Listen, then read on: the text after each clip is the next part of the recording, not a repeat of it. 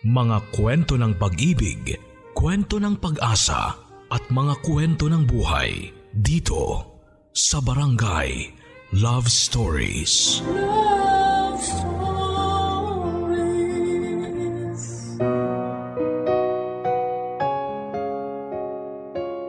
Hindi madaling bitawan ng isang taong pinapangarap mong makasama habang buhay. Yung taong gusto mong makasama sa hirap man o ginhawa. Pero paano nga ba kung isang araw ang taong yon ay bigla na lang mawala? Paano kung isang araw ay wala na ang katuparan ng kahilingan mong makasama siya habang buhay? Paano kung isang araw sa iba na siya magsisimula ng buhay niya? Makakayanan mo bang makita siyang masaya at kontento na sa piling ng iba?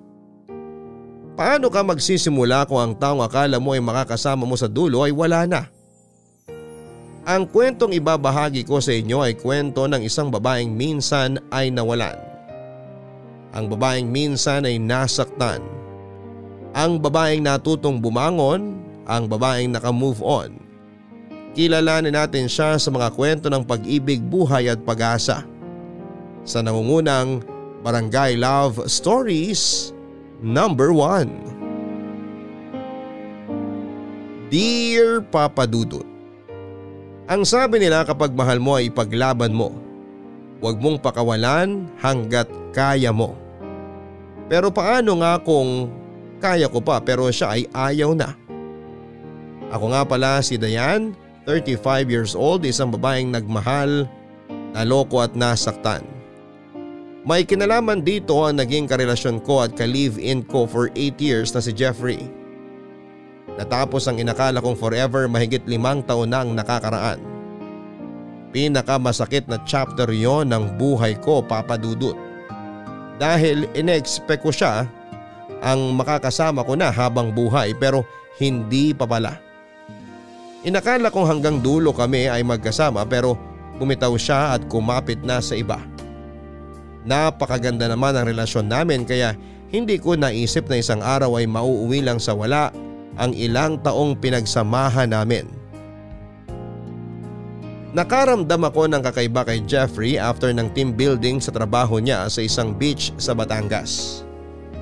Nagstay sila ng mga katrabaho niya roon ng tatlong araw. Hindi naman po ako nag-isip ng masama kahit marami siyang kasamang babae noon dahil malaki ang tiwala ko sa kanya. Yun nga lang, pagbalik niya ay naramdaman kong may mali na talaga. Naging cold at distant siya sa akin. Sinubukan ko siyang kausapin tungkol doon pero siya pa ang nagalit. Kaya hindi na ulit ako nagtanong dahil ayaw ko siyang magalit. Hindi ko naisip na naglolo ko na pala siya noon. May mga gabi noon na hindi siya umuwi at hindi niya sinasabi sa akin kung saan siya nagpupunta. Madalas din niyang itago ang cellphone niya sa akin. Hindi niya yon ginagawa dati dahil hindi ko naman pinapakialaman na ng cellphone niya. Doon ako nagduda. Naramdaman kong may mali na at pakiramdam ko noon ay naglolo ko na nga siya. Nahirapan ako sa mga nangyari sa relasyon namin kaya nag-imbestiga muna ako bago siya kinausap. Doon ko napatunayan na tama ang lahat ng hinala ko sa kanya.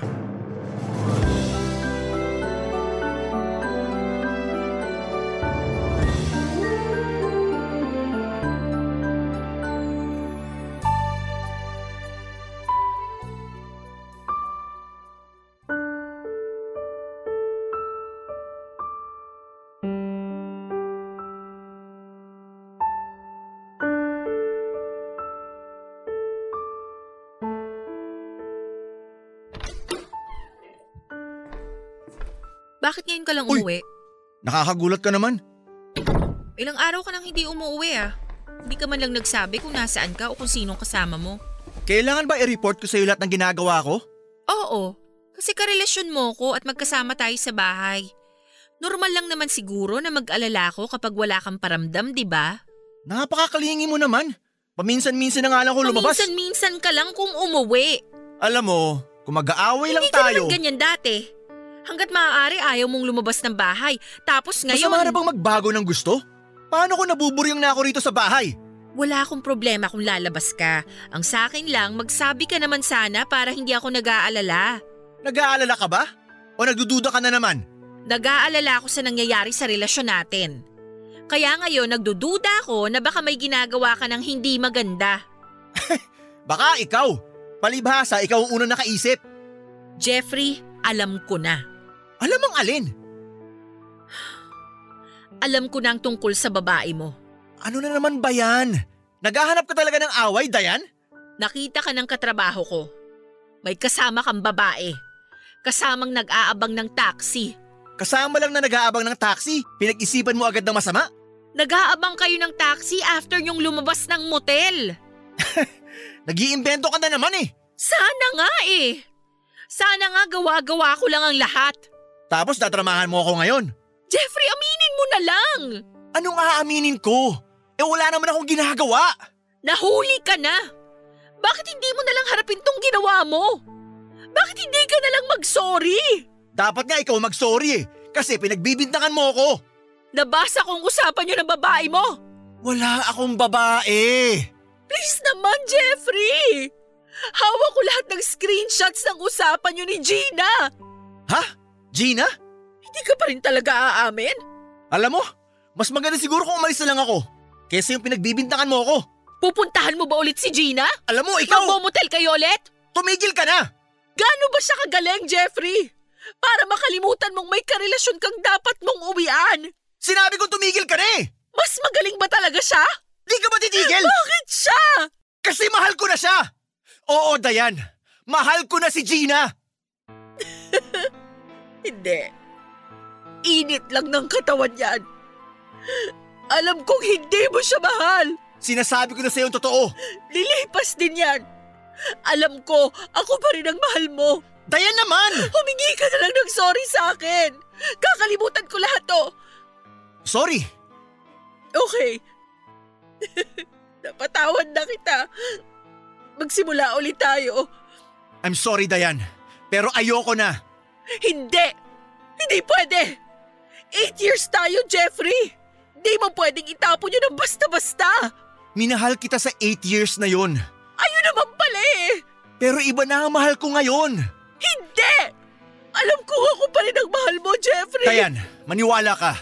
Sinubukan kong pigilan na nararamdaman ko para kay Gina. Pero... Subukan mo ulit! Huwag mo namang gawin sa akin to. Parang awa mo na. Hindi tayo pwedeng maghiwalay. I'm sorry. No! Akin ka lang! Sa akin ka lang dapat! Ako yung nakasama mo for eight years! Ako! Ako may karapatan sa'yo! Dayan! Hindi si Gina! Hindi ko sino babae! Ako! Kasi ako yung nakasama mo sa hirap! Ako yung tumanggap sa'yo! Bakit hindi ako? Alis na ako. Pabalik ako na lang mga gamit ko. No! Hindi mo kukunin ang gamit mo! Dito lang yon! Lahat! Pati ikaw! Dito ka lang! Please, Jeffrey! Huwag mo gawin sa akin to! Please, huwag kang umalis!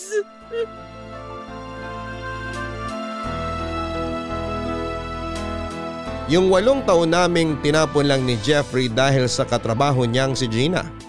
Ilang beses ako nagmakaawa sa kanya na huwag niya akong iwan. Pinilit kong ibalik sa kanya lahat ng masasayang alaala naming dalawa sa loob ng walong taon. Pero tinalikuran niya lamang ako. Lumabas siya ng pintuan namin at wala na akong nagawa kundi ang umiyak na lamang. Mag-isa kong inalala lahat ng nangyari sa walong taon namin. Hindi ako makapaniwala na nagkaroon ng hangganan ang inaasahan kong forever. Nakilala ko si Jeffrey sa birthday party ng pamangking ko na inorganize ko sa isang fast food. Siya ang dating manager doon. Hindi ko naman siya gusto noong una pero noong nakasama ko pa nga siya ng mas matagal ay doon ako na-attract sa kanya. After nga ng birthday ng pamangking ko ay inaya na niya akong mag-date at iyon ang simula ng relasyon namin. Sa unang taon pa nga lang ng relasyon namin ay nagsama na kaagad kami. Sigurado naman kasi kami noon sa isa't isa. Walong taon papadudot. Walong taon ang naging relasyon namin at sa walong taon na yon ay naghintay ako ng proposal sa kanya pero hindi niya ginawa. Sinabi niya na i-enjoy pa raw muna namin ang isa't isa. Nagtiwala naman ako na balang araw ay aayain na niya akong magpakasal. Nangarap din ako magkaroon ng anak. Sinabi ko yon sa kanya pero hindi pa siya ready. Nagtampo man ako ay inunawa ko na lamang. Sinabi rin kasi ng mga kakilala ko na maghintay pa ako kasi matagal daw bago maging ready ang mga lalaki pagdating sa pagpapamilya. Pinagpills pa nga niya ako noon para lamang masiguradong hindi niya ako mabubuntis. Nalungkot ako noon dahil sa kahit aksidenteng pagbubuntis man lang sana, eh mangyari sa akin. Pero naharang ngayon. Kaya nga sa walong taon na relasyon namin kaming dalawa lang ang magkasama. Kaya sa kanya ko ibinuhos ang buong buhay ko pero mali pala ang ginawa kong yon. Dahil makalipas ang walong taon ay nag-decide siyang piliin ang iba at iwanan ako. Hello, Jeffrey. Ay, ano na naman ba, Dayan? Kumusta ka na? Dapat di ka na tumatawag. Birthday mo na next week ah. Saan ka magsi-celebrate? Dito lang sa bahay, kasama si Gina. Ah, maghahanda ka ba? May inuman ba? Dayan, ano ba? Nag-check kasi ako ng mga picture natin sa phone ko. Naaalala mo ba nung nag-celebrate tayo ng birthday mo sa Ilocos? Sabi mo noon, yun na yung pinakamagandang birthday mo. Noon yun. Para sa akin, yun ang pinakamasayang araw ng relasyon natin. Dayan, may gagawin pa kasi ako eh. Teka lang, Ah, sabihin mo na kung ano pang kailangan mong sabihin. Busy talaga ako eh. kumain ka na ba? Ano ba namang tanong yan? Alam ko kasi madalas kang nagpapalipas ng gutom, lalo kapag hindi ka nabibilinan. Kumain na kami ni Gina kanina. Nag-date kami. Anong kinain mo? Pagkain! Hanggang ngayon, benta pa rin sa akin ang mga joke mo. Hindi naman ako nagbibiro eh.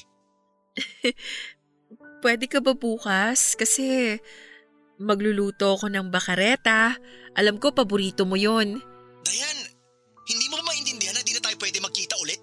Nakapag-grocery na kasi ako. Medyo marami yung nabili ko. Naisip ko, i-invite ang ate mo at mama mo para magsalo-salo ulit tayo tulad ng dati. Busy ako bukas. Ano bang gagawin mo bukas? Pupunta kami sa OB gynae ni Gina. May, may sakit ba siya? Buntis siya. Ganun ba? Kaya sana tumigil ka na. Tanggapin mo na, Dayan. Tapos na tayo. Dati sabi mo, hindi ka pa handang magkaroon ng anak. Dati yun.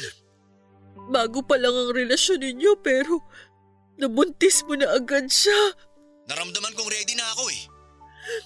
Bakit sa akin hindi ka naging ready? Ay, sinasaktan mo lang ang sarili mo sa mga tanong mo eh. Namimiss na kasi kita eh. Ang hirap mag-isa. Ang hirap nang wala ka. I'm sorry sa nagawa ko. Magsimula ulit tayo. Kung gusto mo, tatanggapin ko pa yung magiging anak ninyo ni Gina para... Hindi ka? Gina? Oo, ako nga. Nakakairita ka na ha? Gusto ko lang namang kausapin si Jeffrey eh. Hindi. Tama na. Gumising ka nga. Hindi ka na babalikan ni Jeffrey kasi ako na ang mahal niya. Hindi. Hindi totoo yan. Ano ba kailangan namin gawin para matanggap mong tapos na kayo? Hindi ko matatanggap. Kasi sa akin siya. Anong sayo? Di ba nga tinapos na niya ang relasyon niyo? Ano pa bang hindi? Alam ko naguguluhan lang siya. Malinaw na sa kanya ang lahat. Ako na ang mahal niya. Tapos na kayo, Dayan. Gumising ka. Hindi. Alam ko, may pagmamahal pa rin siya sa akin. Ano ka ba naman, Dayan? Alam ko nagiging tanga ang tao sa pag-ibig pero ikaw sagad na eh. Mahal ko si Jeffrey Gina. Ibalik mo na siya sa akin. Wala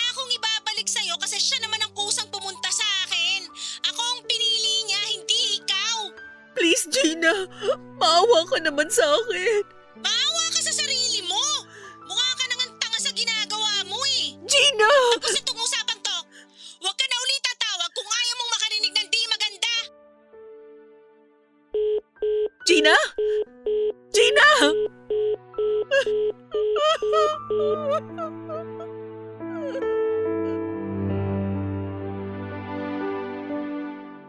Hindi ko pa rin matanggap na nawala na sa akin si Jeffrey.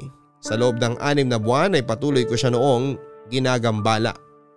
Panay noon ang tawag at text ko kahit na hindi niya ako nire-replyan. Masaya na ako noon na marinig na nagre-ring ang phone niya kahit na hindi niya sinasagot. Wala pa rin akong tigil sa pagpo-post ng throwback pictures namin noon at nagmumukha na akong tanga sa kakaisip na magkakabalikan pa kaming dalawa. Inesto ko ang Facebook niya at nakapublic lahat ng pictures nila ni Gina. Hindi ko na dapat yon titignan pero hindi ko mapigilan ang sarili ko noon kahit sobrang miss ko na si Jeffrey. Kaya kahit masakit noon na makita silang naglalambingan sa mga pictures nila ay tiniis ko. Nalungkot ako kasi ni minsan ay hindi ako pinost ni Jeffrey. Sinabi niya sa akin na gusto niya ay private lang ang relasyon namin para walang makialam. Kapag may mga tinatag ako sa kanya sa Facebook dati ay hindi niya ina-approve sa timeline niya o kaya ay tinatanggal niya ang pagkakatag sa kanya. Naisip ko dati na hindi ba siya proud sa akin at doon ko na-realize na baka mas minahal niya talaga si Gina kesa sa akin. Marami siyang nagawa para kay Gina na hindi niya ginawa sa akin.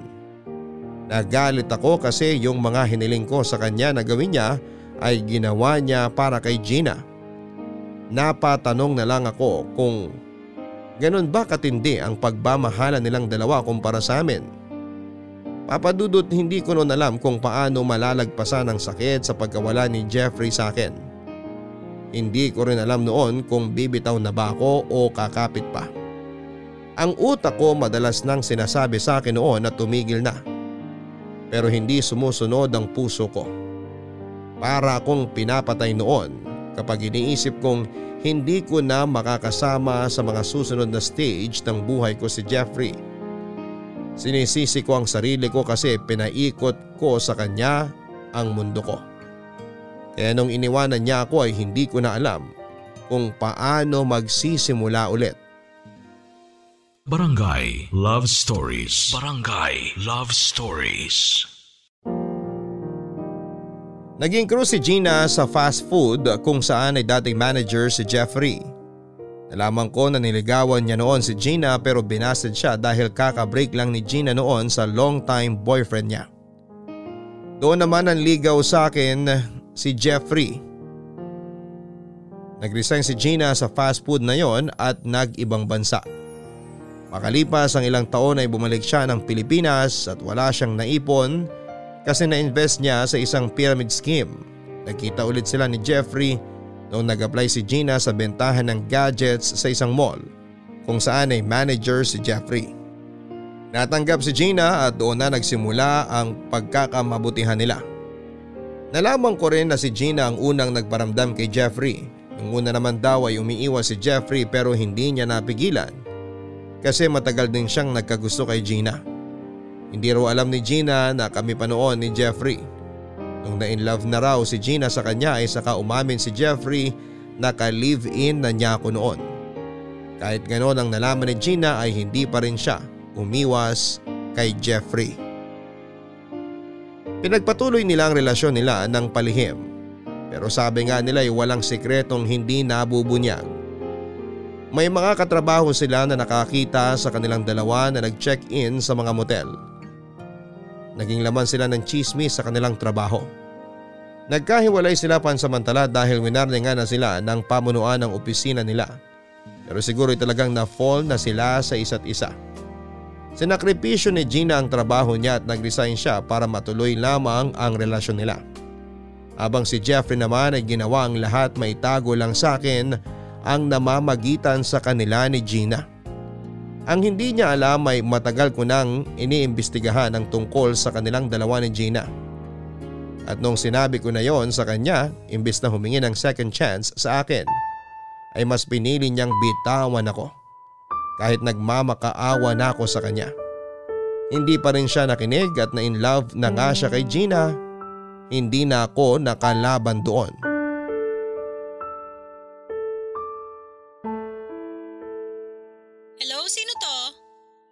hello, nandyan ba si Jeffrey? Ay, Dayan, ano na naman ba? Um, gusto ko lang sanang kausapin si Jeffrey, kung ayos lang. Hindi, hindi ayos. Importante lang kasi. Sabihin mo na lang sa akin, ako na magsasabi sa kanya. Sa kanya ko lang kasi dapat sabihin. Hindi pwede, sa akin mo sabihin. Baka naman pwedeng ipasa mo sa kanya yung cellphone niya. Kailangan ko lang talaga siyang makausap. Busy ba siya? Wala siyang ginagawa. Eh, yun naman pala eh. Hindi naman siguro nakakaistorbo sa kanya. Kaya please, iabot mo na lang yung cellphone para naman makapag-usap na kami. Naririnig mo ba ang sarili mo, Dayan? Nakikiusap ako sa'yo. Importante lang tong sasabihin ko sa kanya. Importante?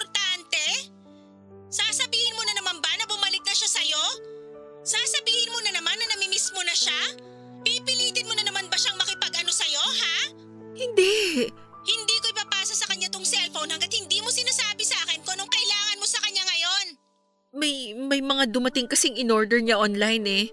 Naisip ko, iabot sa kanya. Magsisinungaling ka na naman? Hindi ako nagsisinungaling. Lahat ng in-order niya online naka-address na dito sa bahay namin. May mga iba kasing na-late ang dating. Mga in-order niya nung kami pa. Ay, wow talaga? Halos isang taon bago dumating yung mga in-order niya? Grabe naman, Dayan. Kung magsisinungaling ka, galingan mo naman. Bakit ba pinagdadamot mo si Jeffrey sa akin ha?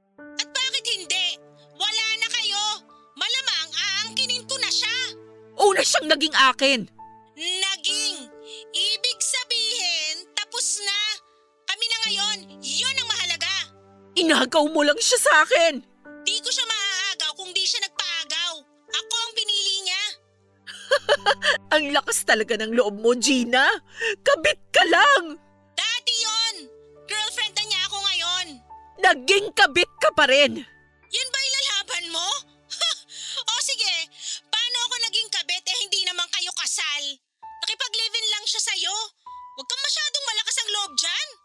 Na kaming mag-asawa noon, walong taon kami.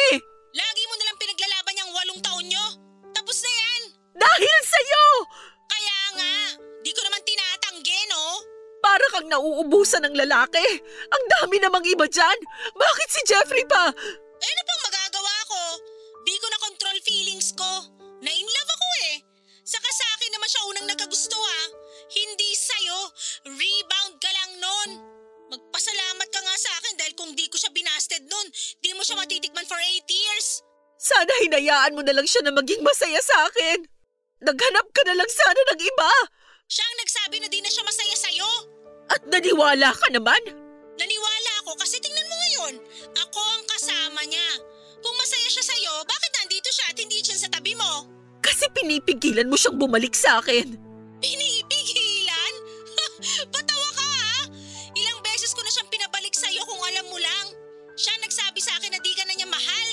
Hindi totoo yan. Gawa-gawa mo lang yan para saktan ako.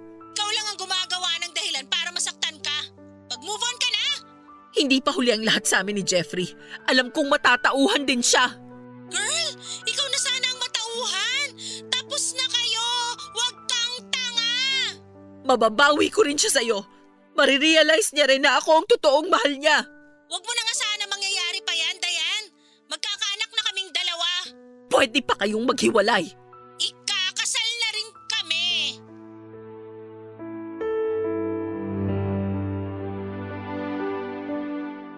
Para akong sinipa sa sikmura noong sinabi ni Gina na magpapakasal na sila ni Jeffrey. Naibaba ko kaagad ang tawag dahil hindi ko na kinaya pa ang mga nalaman ko. Sinek ko ang Facebook niya at doon ko nakitang engaged na sila. Ilang linggo ko rin kasing hindi in-stalk ang Facebook ni Jeffrey dahil na-depress ako. Ilang araw lang akong nagkulong sa kwarto at hindi na rin ako nagtrabaho pa. Nagawol ako dahil sa sobrang lungkot. Hindi ko na noon alam ang ginagawa ko papadudot. Na-realize kong mali talaga na paikutin ang mundo mo sa isang tao dahil kapag nawala siya ay mawawala na rin ang lahat sa iyo. Wala akong nakausap tungkol sa nangyari sa amin ni Jeffrey dahil nga nag-focus ako kay Jeffrey noong kami pang dalawa. Kaya nawalan ako ng mga kaibigan. Nahiya na akong lumapit sa kanila dahil baka isipin nila eh saka ko lang sila naaalala noong nagkahiwalay na kami ni Jeffrey. Hindi rin naman ako naging close sa family ko dahil magkaiba na kami ng lugar. Dahil sa mga nangyari, wala akong ibang naging takbuhan kundi ang Facebook ko. Sa kagustuhan ko noon na ilabas ang sama ng loob at lungkot ko ay panay ang post ko sa Facebook. Puro ako noon parinig tungkol sa cheating. Marami akong sinabi sa Facebook ko na alam kong makakarating kina Gina at Jeffrey dahil nakapublic yon.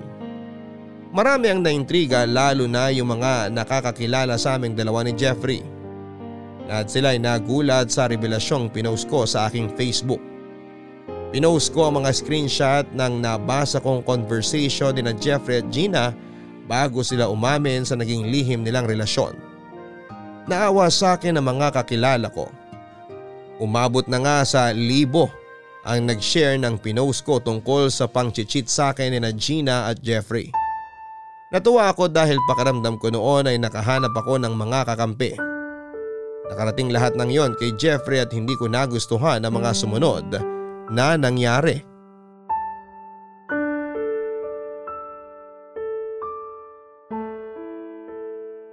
Hello, Jeffrey?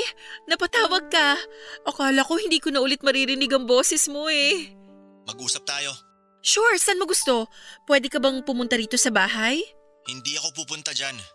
Mag-usap tayo dito sa telepono. Sige, wala namang problema. Kumusta ka na? Namiss kita. Pwede bang i-delete mo na yung pinost mo tungkol sa amin ni Gina? Ha? Grabe ang ginawa mo eh. Pinahiya mo kaming dalawa. Hindi ko naman intensyong ipahiya kayo. So ano? Trip mo lang ganon? Nalulungkot lang kasi ako. Eh di umiyak ka. Hindi yung naninira ka ng buhay ng iba. Wala lang naman kasi ako mapagsabihan ng sama ng loob ko. May pamilya ka. May mga kaibigan, katrabaho. Bakit di mo na lang sinabi sa kanila?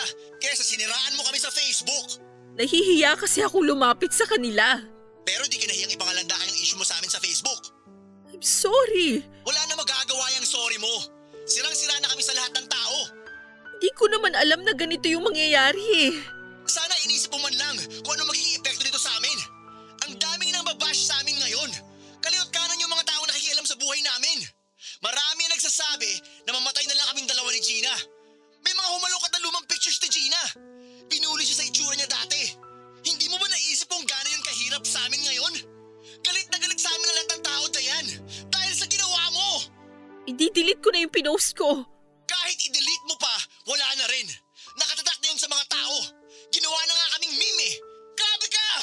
Hindi ko talaga alam na ganito yung mangyayari.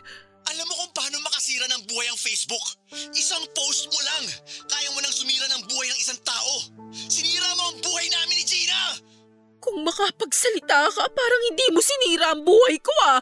Humingi na ako ng sorry sa nagawa ko ah. At nag-sorry na rin ako sa'yo. Hindi madaling patawarin ang ginawa mo. Dahil sa'yo, na-depress si Gina. Dahil sa'yo, munti ka na siyang makunan. At ako, paano naman yung kalagayan ko? Naisip mo bang dahil sa ginawa nyo na-depress ako? Nawalan ako ng ganang mabuhay? Ilang beses na akong nag-attempt na magpakamatay dahil sa sobrang lungkot? Hindi mo ba naisip yon? Labas na ako dyan. Kung anong ginawa mo sa sarili mo after ng hiwalayan natin, wala na akong kinalaman dun. Grabe ka! Grabe! Wala ka man lang pakialam sa mga nangyari sa akin? Kasalanan mo kung bakit ako nagkaganito! Ikaw ang sumisira ng buhay mo, hindi ako! Kung tinanggap mo na lang sana na tapos na tayo, di na tayo aabot sa ganito! Hindi madaling tanggapin kasi mahal pa rin kita! Hindi na kita mahal. Ayoko na sa'yo. Ano bang di mo maintindihan dun? Hindi ko maintindihan kung paano mo itinapon ang lahat ng meron tayo dahil sa Gina na yan! Kasi siya ang mahal ko! Pero minahal mo rin ako! Wala na akong pagmamahal sa'yo. Kahit nga respeto, wala na rin eh. Dahil sa mga ginawa mo. Jeffrey! Pag may nangyari kay Gina at sa magiging anak namin, hindi ko alam kung anong pwede kong magawa sa'yo. Mag-usap tayo, Jeffrey, please! Alam ko, meron ka pa rin natitirang pagmamahal sa akin. Kaya pa nating i-work out yan. Buwang ka na ata talaga, Dayan. Kailangan bang iuntog pa kita sa pader para matauhan ka, ha? Ayoko na sa'yo. Si Gina na ang buhay ko. Siya ang mahal ko. Kahit ilang beses ka magmakaawa sa akin, walang mangyayari. Hindi kita babalikan kasi ayoko na sa'yo! Jeffrey! O ikaw, hayop ka! Huwag na huwag ka magpapakita sa akin! Baka di kita matansya! Baliw! Baliw!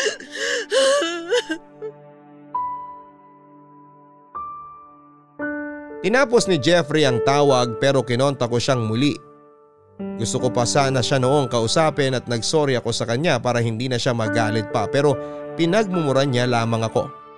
Sobra na ang galit na naramdaman niya sa akin kaya lahat ng masasakit na salita ay binitawan na niya.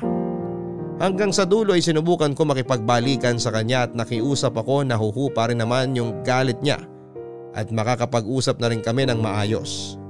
Pero hindi po yon nangyari. Nakonsensya ako sa nagawa ko at dinilit ko ang post ko tungkol sa kanila ni Gina sa pag-asa na mapatawad nila ako. Naisip ko pa na kapag ginawa ko yon ay hindi na magagalit sa akin si Jeffrey. Naisip ko na baka kausapin na niya ako ulit. Inintay ko ang tawag niya o kahit text man lang at umaasa ako noon na makakatanggap ako ng sorry sa lahat ng mga masasakit na sinabi niya. Pero wala akong natanggap kahit isa. Makalipas ang ilang araw after noong pag-uusap namin ni Jeffrey ay chinek kong muli ang Facebook nila ni Gina. Doon ko nakita na nag-post sila tungkol sa akin. Ilabanan nila ang pinost ko tungkol sa kanila at pinost nila yung mga messages ko kay Jeffrey. Yung mga pagmamakaawa ko sa kanya para magkabalikan kami. Pinost nila lahat yon at pinahiya din nila ako sa Facebook. Marami rin ang kumampi sa kanila at sinabing baliw at obsessed daw ako kay Jeffrey. Binuli ako ni Gina at Jeffrey at natuwa sila dahil may mga taong nakaintindi sa sitwasyon nila. Kahit mismong pamilya ni Jeffrey na inakala kong magiging kakampi ko ay tinalikuran na rin ako. Sinabi nila lahat ng issues nila sa akin at pinagmukha nila akong tanga na habol ng habol kay Jeffrey. May mga nag-message na rin sa akin na pinagbantaan ang buhay ko. Wala na ako naging kakampi noon doon ko na talaga naramdaman na kailangan ko nang bumitaw kay Jeffrey. Nag-deactivate ako ng Facebook at sinubukang ibalik sa dati ang nasira kong buhay. Barangay Love Stories. Barangay Love Stories. After ilang years ay nakapag-move on na rin ako kay Jeffrey Papadudut. Nakipag-date na rin ako pero hindi nag-work out lahat. Naramdaman ko kasi na may trust issues pa rin ako. Na-trauma ako sa nangyari sa amin ni Jeffrey kaya hindi ko magawang makipagrelasyon ulit. Natakot ako na baka maulit lamang ang nangyari. Baka hindi ko na yon kayanin pa kung sakali. Hindi ko na mahal si Jeffrey pero aminado akong hindi pa ako fully healed sa mga nangyari. Maaring natanggap ko lang na tapos na kami kaya naka-move on ako. Pero kung usapang handa na ba akong magtiwala muli ay hindi ko pa yon kaya noon. Pinagpatuloy ko lang ang buhay ko noon. Walang ibang inaasahan at nakontento sa kung anuman ang meron ako. Siguro nga kapag hindi mo inaasahan ay saka may dumarating sa iyo. Wala namang dumating na bagong pag-ibig sa akin pero may dumating na isang balita na nagpabago ng buhay ko. Nasa trabaho ako noon nang tawagan ako ni Abby, dating katrabaho at kaklase ni Jeffrey. At minsan ay nakilala ko sa isang okasyon. Nagulat ako dahil naalala pa niya ako. Sinabi niyang may kailangan siyang sabihin sa akin. Hanggat maaari noon papadudot ay ayokong makita o makasalubong man lang ang mga taong involved sa buhay ni Jeffrey. Iniwasan ko na silang lahat mula noong nag-decide akong i-let go na siya. Pero nilapitan ako ni Abby sa hindi ko malamang dahilan. Nagdahilan ako at sinabing busy ako at sinabi ko nga sa kanya na i-text na lang niya kung ano man ang sasabihin niya. Pero sinagot niya at sinabing napaka-importante ng sasabihin niya sa akin. Sinabi ko na lahat ng dahilan na pwede pero hindi niya ako tinigilan hanggat hindi ako pumayag na makipagkita sa kanya. Nakulitan ako at sinabing isang beses ko lang siyang pwedeng kausapin dahil marami akong ganap sa buhay ko at umuo naman siya. Nakita po kami after work. Buti naman at nakipagkita ka na sa akin. Mapilit ka eh. Pasensya na kung naistorbo kita ha. Importante kasi. Sinabi ko naman kasi sa'yo na i-text mo na lang sa akin eh. Ay naku mahirap sa text. Sana in-email mo na lang. Kailangan kasi sa personal ko to sabihin. O sige, simulan mo na. Kailangan ko na ring makauwi bago mag alas 8 ng gabi. Ano ba yung sasabihin mo? Kailangan ko lang naman ng pirma mo after ko i-explain ang... Pirma? Huwag mong sabihin na may iaalo ka sa aking pagkakakitaan ha. Naku, wala akong budget para dyan, lalo na kung networking yan, pas talaga ako. Ay, hindi, hindi. Tungkol to sa insurance. May insurance na ako, tatlo pa nga. Kay Jeffrey to. Jeffrey? Nagkamali ka ata ng tinawagan. Hindi. Ikaw talagang kailangan ko makausap. Almost four years na kaming hiwalay ni Jeffrey. Wala na akong balita sa kanya. Ah, so hindi mo na balita ang patay na siya? Patay na si Jeffrey? Oo, two months ago. Seryoso ba yan? Ay, sorry ha. Akala ko kasi alam mo na eh. Sabi ko nga sa'yo, wala na akong balita sa kanya. Na hit and run siya. Sorry, natawa ako. Parang masaya kapag namatay siya. Sa laki ng kasalanan niya sa akin, baka duraan ko pa yung puntod niya. Grabe ka naman. Niloko niya ako. Pinagsalitaan ng masama. Binuli nila ako ng pinagpalit niya sa akin. Bakit hindi ako matutuwa sa nangyari sa kanya? Deserve niya yan. Well, may pinagsamahan pa rin naman kayo. I'm sure marami pa rin namang magandang nangyari sa relasyon ninyo bago kayo natapos. Naku, ang hirap ng alalahanin lahat ng magagandang nangyari sa relasyon namin. Burado na lahat ng magagandang alaala ko sa kanya kung alam mo lang. Ganong katindi ang ginawa niya sa'yo? Traumatic ang ginawa niya. Na-depress ako. Nagpa-psychiatrist ako. Ilang taon bago ako nakabangon sa ginawa nila ni Gina. Si Gina ba ang... Oo, siya ang ipinalit niya sa akin. Ewan ko kung kinasal sila. Wala na akong pakialam doon. Sorry ha. Hindi ko kasi alam kung ano nangyari sa inyo eh. Akala ko nga kayo pa rin eh. Hindi mo ba nakita sa Facebook niya na ibang babae na ang pinopost niya? Wala kasi akong Facebook. Kung kailangan naming mag-usap through email lang lahat talaga. Tsaka puro reminder lang sa payment niya. Ah, teka, ikaw yung agent niya sa insurance, 'di ba? Oo, ako nga. Ah, naaalala ko na. So anong meron? Bakit kailangan mo akong kausapin? Kasi ikaw ang sole beneficiary ni Jeffrey. Ha? Oo, mukhang hindi niya na-update ang beneficiary niya eh. Ang labo ah. Sinubukang i-process ng kapatid niya yung insurance niya a week after ng libing ni Jeffrey. Eh pero hindi nila makuha dahil ikaw nga lang yung nakalista bilang beneficiary niya. Ganun katanga si Jeffrey para hindi ayusin yung insurance niya? Baka nakalimutan lang talaga na ikaw yung inilagay niya. Ay, tanga nga. So ano, kailangan mo i-process to para makuha mo na. Magkano ba yan? 2 million pesos. 2 million? Isipin mo na lang, kabayaran niya to sa lahat ng ginawa niyang mali sa'yo. Nagulat talaga ako sa mga nalaman ko kay Abby. Nagpatulong ako sa kanya kung paano iproseso ang insurance ni Jeffrey para makuha ko na ang pera. Marami ako naisip na pwede kong bilhin sa pera. Natawa na lamang ako dahil nagkapera ako ng hindi oras dahil sa pagiging pabaya niya. Naisip ko ring tama si Abby para yung kabayaran sa lahat ng ginawa niyang mali sa akin. Naalala ko nga noong nag-start siyang maghulog noon. Sinabi niya sa akin na pang simula ko raw yon kapag nawala siya. Sinabi niya na baka siya ang maunang mawala. Nangyari nga naman dahil doon ay inayos ko na rin ang insurance ko. Hindi ko rin siya natanggal sa listahan ng beneficiaries ko. Nagpasalamat na lamang ako na siya yung naunang namatay dahil ayokong mapunta sa kanya lahat ng pinaghirapan kong bayaran ng ilang taon. Makalipas ang ilang buwan ay natanggap ko na ang pera mula sa insurance ni Jeffrey. Hindi ko pa yon ginalaw dahil nagpaplano pa ako kung saan ko yon magandang gamitin na mapapakinabangan ko. Makalipas ang dalawang linggo after kong makuha ang pera ay tinawagan ako ng kapatid ni Jeffrey. Kinumusta niya ako at alam ko noon kung ano ang habol niya pero kunwari eh wala akong alam. Marami pa siyang sinabi sa akin bago niya isinegway sa insurance money ni Jeffrey. Gusto raw ng pamilya nila na kunin yon sa akin dahil deserve daw nila. Natawa na lamang ako. Sinabi ko na hindi ko kasalanan kung hindi ako tinanggal ni Jeffrey bilang beneficiary niya. Nagmakaawa ang kapatid niya at sinabing kahit kalahati lang daw ang ibigay ko. Hindi ko pa rin sinunod ang gusto nila at wala silang nabanggit tungkol kay Gina.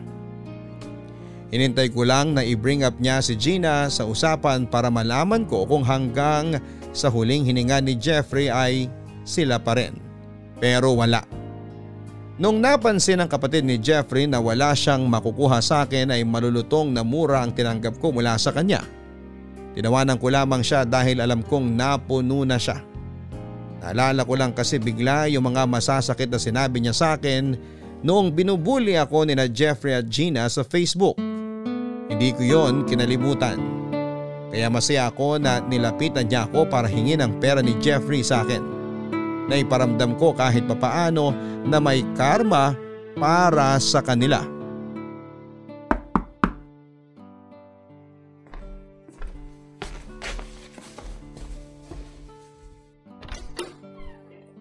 Gina? Hi Dayan, kamusta? Masaya. Eh ikaw, mukhang nagluluksa ka. Alam ko na balitaan mo na yung nangyari kay Jeffrey. Oo, good for him. Grabe ka naman. Sa dami ng ginawa niya sa akin, pasalamat ka pa nga yan lang ang sinabi ko. Baka naman pwede mo na siyang patawarin. Matagal na rin naman yun. Patawarin mo na kami. Bakit ako magpapatawad? Kasi nga, matagal na yun. Di rin maganda na may galit ka sa puso mo hanggang ngayon. Lalo sa taong nananahimik na. Ah, kung nasan man si Jeffrey ngayon, sana hindi siya matahimik. Dayan naman. At sana, pati ikaw, hindi rin matahimik. Hihingi ako ng tawad sa mga nagawa ko at nagawa ng asawa ko sa'yo. Ah, kinasal pala kayo. Oo, dalawa na rin ang anak namin. Magkasunod lang ako nabuntis. Ang hilig ah. Kaya nga ako lumapit sa'yo eh. Parang alam ko na kung bakit. Alam kong alam mo nga. Kung tungkol yan sa insurance money na iniwan ni Jeffrey. Please, Dayan. Sana mabigay mo yun sa akin. Sa amin ng mga anak ko. At bakit? Kasi kami naman yung dapat mapagbigyan nun eh. Kasal kami. May mga anak kami ni Jeffrey na kailangan kong buhayin. Ang bait mo bigla sa akin ah. Dati halos ihampas mo ko sa sahig. Nagmamature rin naman ang tao. Alam ko noon na mali ako. Saka mo lang naman na-realize na mali ka nung nalaman mong nasa akin na ang pera ni Jeffrey. Nakikiusap ako sa'yo, Dayan. Bigay mo na sa akin yung pera. Bakit ko naman gagawin yon? Eh ako ang beneficiary ni Jeffrey. Matagal na kayong tapos. Hindi lang naalala ni Jeffrey na ayusin yung insurance niya. Nagkamali siya. Kung naalala niya yun dati, malamang tinanggal ka niya. Pwes di ko nakasalanan yun. Maawa ka naman sa mga anak namin. Huwag mong gamitin ang mga anak mo para ibigay ko sa'yo yung pera. Kailangan ng mga anak ko yung pera na yun. Wala akong trabaho, sakitin pa yung bunso ko. Wala na si Jeffrey, wala nang susuporta sa pangangailangan namin. Malaking tulong yung iniwan niyang pera sa'yo para makapagsimula kami uli. Malaking tulong rin sa akin yung iniwan niyang pera para makapagsimula ulit ako ng buhay ko. Sa tingin mo ba kayo lang ang may kailangan? Mas kailangan namin yan, Dayan. Ikaw may trabaho, kaya mong suportahan ang sarili mo. O edi magtrabaho ka rin? Parang kasalanan ko na may trabaho ako ah. Wala kang anak na kailangang buhayin. Ako meron. Bakit ako ba nag-decide na gumawa kayo ng anak ni Jeffrey? Kukonsensyahin mo ako sa isang bagay na kayo naman ang may gusto? Dayan, please. Desperado na ako. Parang awa mo na. Nahihirapan na ako. Kayo ba naawa sa akin nung pinahirapan niyo ang buhay ko? Ano bang kailangan kong gawin? Gusto mo ba magmakaawa ako? Lumuhod? Sabihin mo lang. Gagawin ko. Ibigay mo lang sa akin yung pera. Grabe nagagawa sa'yo ng pera. Kung may anak ka, maiintindihan mo ko. O eh kaso wala. Tinanggalan niyo ako ni Jeffrey ng tsansa na magkaroon ng anak. Please, Dayan. Alam ko di na mababalik ang dati pero... Malis ka na? Naantok na ako eh. Bye!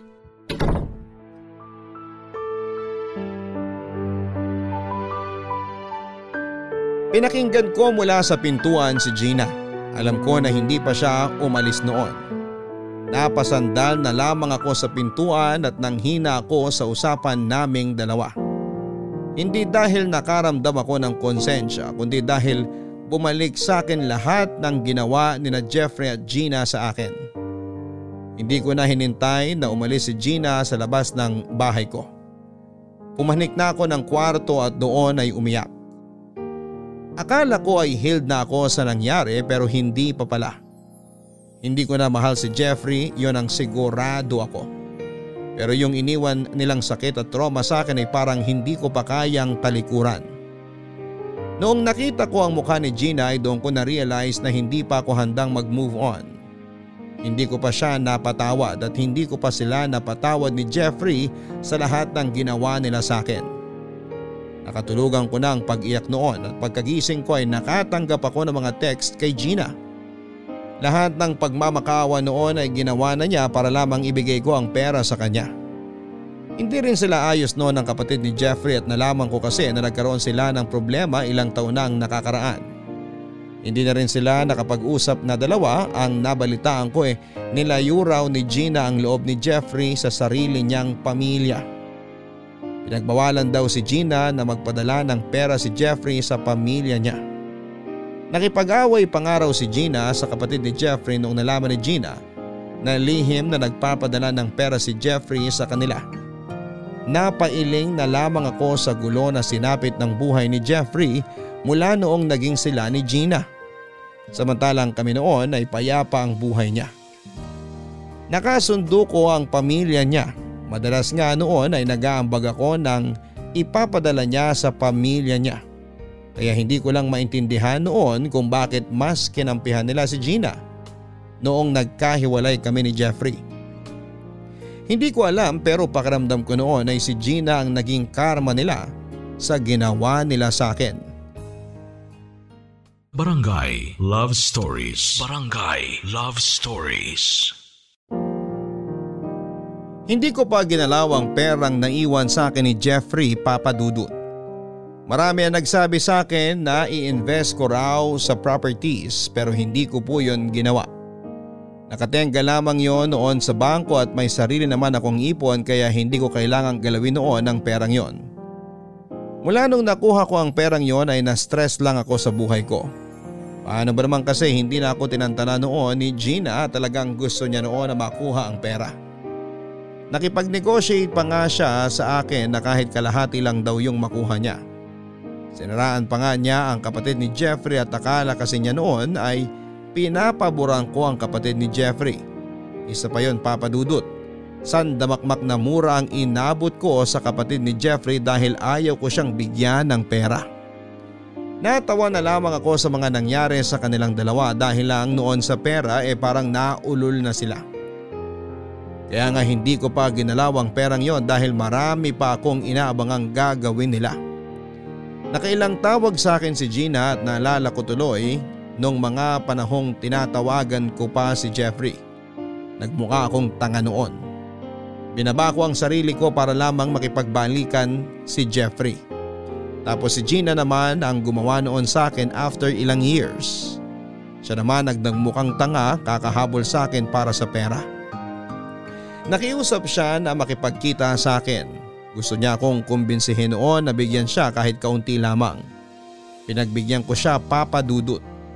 May naisip din kasi akong gawin noon kaya pumayag ako. Sinabi ko na magkita kami sa isang kainan na malapit sa motel kung saan ko nalaman na may relasyon na sila noon ni Jeffrey. Hindi naman siya tumanggi at talagang nakita kong porsigido siyang kunin ang perang naiwan sa akin ni Jeffrey. Nagpaka-late pa nga ako na dumating. Pinaghintay ko siya ng ilang oras. Kala ko noon ay susuko na siya pero talagang hinintay niya ako. Buti naman at dumating ka. Ayoko nga sana eh. Ang kulit mo lang kasi. Sorry, nangangailangan lang talaga ako. Alam ko. Balita ako nilapitan ka raw ng kapatid ni Jeffrey. Oo. Hinihingi rin ba niya sa'yo yung perang iniwan ni Jeffrey? Oo. Huwag mo ibigay sa kanya ha. Demonyo yung kapatid ni Jeffrey. Galit ako sa kanya sa ginawa niya sa akin. At ikaw, Santo? Eh, hindi ko naman sinasabing ganon. Parehas lang kayong hinihingi ang insurance money ni Jeffrey. Pero mas may karapatan ako kaysa sa kanya. Eh siya yung kapatid. Siya yung kadugo. Ako naman yung asawa. May anak din kami. Anong laban niya? Pareho naman kayong walang laban sa pera ko. Pera ni Jeffrey. Wala na si Jeffrey eh. Nasa akin na yung pera niya ngayon. Kaya nga sana, makonsensya ka. Ewan ko ba kung bakit ako nakipagkita sa'yo? Ang tigas pa rin ang mukha mo para ipamukha sa akin na mas may karapatan ka sa perang iniwan sa akin ni Jeffrey. Kasi yun naman ang totoo. Aalis na lang ako. Ah, sorry, hindi ko sinasadya yung sinabi ko. Masyado lang akong emosyonal. Di ko lang kasi alam ang gagawin ko ngayon eh. Walang-wala na talaga ako, Dayan. Walang-wala ka nga tapos ang yabang mo pa. Kaya nga, sorry na eh. Hindi ko talaga alam kung bakit pa ako nakipagkita sa'yo. Pwede namang tanggihan na lang kita katulad ng ginawa ko sa kapatid ni Jeffrey. Kasi alam ko, naaawa ka sa akin. Uy, hindi ako naaawa sa'yo. Eh bakit nandito ka? Bakit ka nakipagkita? Gusto kong makita yung pagiging desperado mo. Hindi ko naman pagkakailayan. Desperado na talaga ako. Kaya nga ilang beses na ako lumalapit sa iyo eh. Alam ko di magandang nagawa ko sa iyo dati. Maling-mali ako. Kami ni Jeffrey. Gusto mo talagang makuha yung pera? Kahit nga konti lang iabot mo sa amin. Kahit isang milyon lang. Sa'yo na isang milyon. Deserve mo rin naman yun sa lahat ng nagawa namin sa'yo ni Jeffrey. Wow! Alam mo talaga kung magkano ang nakuha ko, ha? Kinonta ko yung agent niya, kaya ako nalaman. Ang galing ah, ang galing! Sabihin mo lang sa akin kung anong kailangan kong gawin para ibigay mo sa akin yung perang iniwan sa'yo ni Jeffrey. Kaya mong gawin lahat ng gusto ko? Oo! Kakayanin ko, sabihin mo lang. Gagawin kitang personal assistant ko. Yun lang? Kaya ko yan! Sigurado ka? Naging PA na rin ako dati. Alam kong kaya ko yan. Lahat talaga gagawin mo, no? Para sa mga anak ko? Oo! Okay. Mag-start ka bukas na bukas din. Ah, sige, sige! Ihanda mo ang sarili mo. Hindi biro ang gagawin mo.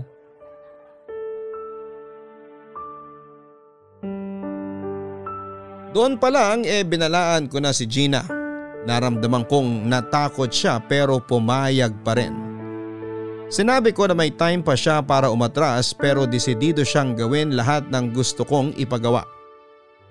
Sinabi naman niya na wala siyang trabaho kaya may time siyang maging PA ko. Kinabukasan ay nag-start na si Gina para maging assistant ko at naging parang kasambahay ko na rin siya dahil kahit mga gawaing bahay ay pinagagawa ko na sa kanya. Tumira silang mag-ina sa bahay ko at nakiusap siya na kahit pagkain lang ang ibigay ko sa kanila habang hindi ko pa ibinibigay ang insurance money ni Jeffrey. Natawa ako kasi ganun siya kakampante na ibibigay ko talaga sa kanya ang pera. Lahat ng inuutos ko kay Gina ay sinusunod niya. Kahit nga yung pangha-hand wash ng mga panty ko ay ginagawa niya kapag may mga mali siyang ginagawa ay sinisigawan ko pa siya. Pinapahiya ko rin siya sa harapan ng mga tao at alam ko noon na napupuno na siya sa akin pero tiniis niya. Hindi siya nakalaban sa akin dahil hawak ko noon ang alas. Inalipin ko siya for almost a year. Pinagsalitaan ko siya ng masasakit para mailabas ko lahat ng naipong kong galit sa ginawa nila sa akin ni Jeffrey. Lahat yon ay tinanggap niya. Nakita ko naman sa kanya na nakukonsensya siya sa nangyari sa akin. Hindi ko lang in-acknowledge yon dahil baka lumaki ang ulo niya. Sinubukan niyang mag-advance kahit 100,000 lang. Pinawanan ko lang siya papadudot. Pinaramdam ko sa kanya na walang kasiguraduhan na ibibigay ko sa kanya ang pera. Hindi naman siya nawala ng pag-asa at mas sinipagan pa niya ang pag-aasikaso sa akin para maawa ko. Nilapit din niya sa akin ang mga anak nila ni Jeffrey para makumbinsi akong kailangan nga talaga nila ng pera. Aminado ako noon na kapag nakikita ko ang mga anak nila ni Jeffrey ay natitrigger ako. Kaya sinabi kong huwag niyang patirahin sa bahay ko ang mga anak nila. Pumayag naman siya at iniwan ang mga anak niya sa nanay niya.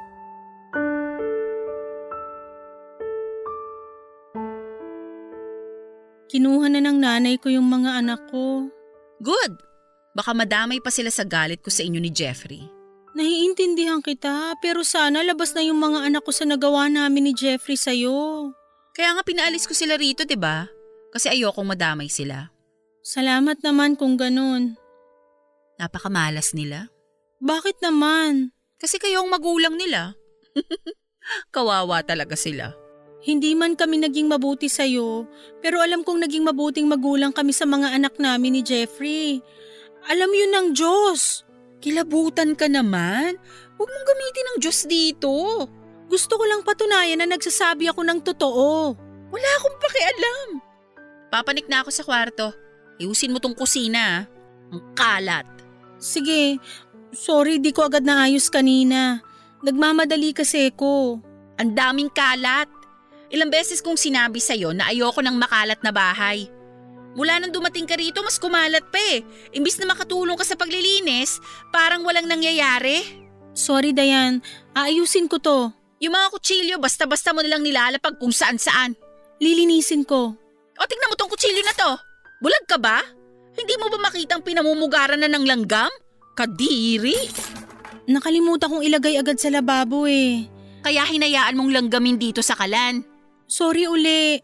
Mula nang dumating ka rito, puro na lang langgam sa bahay. Hindi mo kasi agad nililinis lahat ng pagkain kumakalat dito eh. Sorry talaga. Ganyan ka rin ba kadugyot sa bahay mo? Siguro pati mga daga katabi na ng mga anak mo matulog. Hindi naman. Linisan mo to ah. I-edit lang ako. Pagkagising ko mamaya, dapat wala na kahit isang langgam dito sa kusina. Oo. Ah, Dayan, Ano na naman? halos isang taon na ako nagtatrabaho sa'yo. And so? Hindi pa kasi natin napapag-usapan uli kung kailan ko... Kung kailan ko makukuha yung pera ko. Pera ko yun. Oo, pera mo nga. Pero magiging pera ko na yun, di ba? After ko maging assistant mo. Grabe talaga ang pag-assume mo, no? Hindi naman ako nag assume Yun kasi ang napag-usapan natin, di ba? Minamadali mo ba ako? I- hindi naman. Pinapaalala ko lang. Hindi ako ulyanin para ipaalala mo lagi. Ngayon ko lang naman uli na banggit eh. Parang palaban yung tono mo ah. Hindi naman. Kung pagod ka na sa ginagawa mo, umalis ka na lang. Pero paano yung pera? Eh di wala.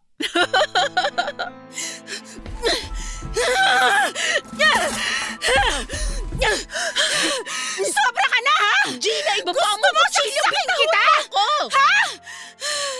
Tinis kita ng halos isang taon! Kala mo ba ikaw lang ang nagtiis? Lumalabang ka pa ha? Gusto mo tara ko sa leg mo tong kutsilyo? Kung gagawin mo yan, paano ang perang hinihingi mo? Sa tingin mo, makukuha mo yon? Wala na akong pakialam! Pag pinatay mo ako, paano ang mga anak mo? Kapag nakulong ka, paano sila?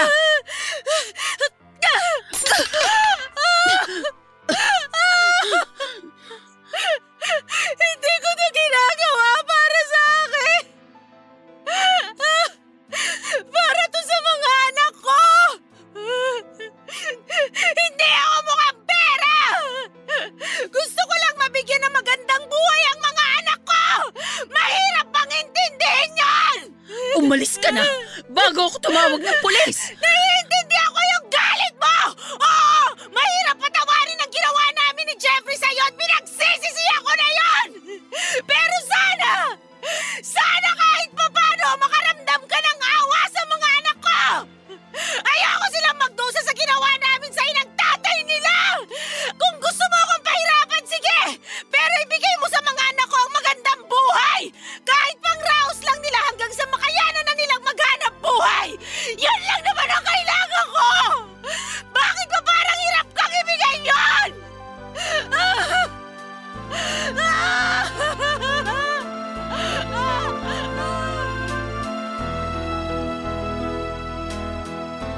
Napahiga na lamang sa kitchen floor si Gina sa sobrang panghihina dahil sa mga nangyari.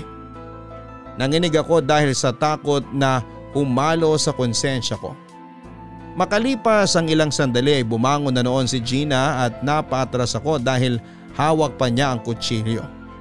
Nung nakita niya akong natakot ay nilapag niya ang kutsilyo sa lababo at saka umalis. Ilang araw na ring nagpaparamdam si Gina sa akin. Wala na akong balita sa kanya at hindi ko rin siya kinontak pa. Nagpunta ako sa bangko para asikasuhin ang perang iniwan ni Jeffrey. Ang hindi alam noon ni Gina ay pinangalan ko na yon sa mga anak nila ilang buwan nang nakakalipas. Naka-time deposit yon at makukuha nila after ilang years. Wala naman talaga akong interes noon sa perang yon dahil kapag naaalala ko yon ay naaalala ko lamang ang ginawa ni Jeffrey sa akin. Kaya inasikaso ko yon kasama ang lawyer ko para mapunta sa mga anak ni Gina. Alam kong sumobra ako sa mga ginawa kong pangaalipin kay Gina. Pero ang gusto ko lang noon ay maramdaman niya sa puso niya na totoong nagsisisi siya sa ginawa niya sa akin. At hindi lang dahil gusto niyang makuha ang pera sa akin. Dahil para sa akin noon ay doon ko lang mahahanap ang totoong kapayapaan at kapatawaran. Nakita ko naman yon sa huli naming pagkikita hindi man naging maganda ang huling pagkikita namin ni Gina ay naging sapat na yon para matanggap kong nangyari na ang nangyari. Natanggap kong tapos na ang lahat at oras na para magpatawad. Nakatulong na nakita ko at nakasama ang mga anak nila para ma-realize kong marami ng taon ang nasayang dahil sa naipong kong galit. Pero naiintindihan ko ang sarili ko kung bakit ako nakaramdam ng ganon dahil hindi biro ang magpatawad after kong magawa ng mali na mga taong pinagkatiwalaan mo. Sa ngayon ay nagsimula akong muli sa buhay ko. Napakasarap pala sa pakiramdam na wala na akong baong galit sa puso ko. Nakatanggap ako ng isang mensahe kay Gina at humingi ng sorry sa nagawa niya sa akin noong nakaraan. Hindi ko na siya sinagot pa. Hindi na rin siya nangulit sa pera. Sinabi niya na deserve ko rin ang perang yon dahil sa mga nagawa nila sa akin ni Jeffrey. Ang hiniling lamang niya sa akin ay genuine na pagpapatawad para makamove forward na rin daw siya sa buhay niya. Napangiti ako at hindi niya alam na nakahanda na ang pera para sa kanilang mag-iina. Hanggang dito na lamang po ang aking kwento. Ang inyong forever kabarangay, Dayan. Hindi madaling ibigay ang kapatawaran sa isang taong nakagawa sa iyo ng mali. Mas lalong hindi yon madaling ibigay kapag ang taong pinagkatiwalaan mo ang nakagawa ng masama sa iyo. Malaking pagsubok na ibigay ang kapatawaran at walang makapagsasabi kung kailan mo yon maibibigay. Payo lang, ibigay mo yon sa panahong handa ka nang ibigay ang pagpapatawad kapag naramdamang mong totoo na. Mas masarap magpatawad kapag alam mong bukal sa iyong kalooban. Hindi magandang magpatawad dahil yun lang ang dinikta ng lahat. Magpatawad ka kapag naramdaman na ng puso mong handa ka na talaga. Hanggang sa muli ako po ang inyong si Papa Dudut sa mga kwento ng pag-ibig, buhay at pag-asa sa Barangay Love Stories number 1. Mga kwento ng pag-ibig kwento ng pag-asa at mga kwento ng buhay dito sa Barangay Love Stories. Love Stories.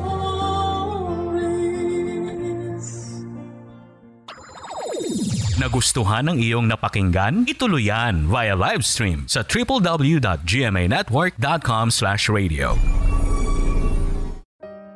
Kabarangay, i-share mo ang iyong barangay love stories. Sabay-sabay nating pakinggan ang iyong kwento ng pag-ibig, buhay at pag-asa. Ipadala lang sa barangay at yahoo.com.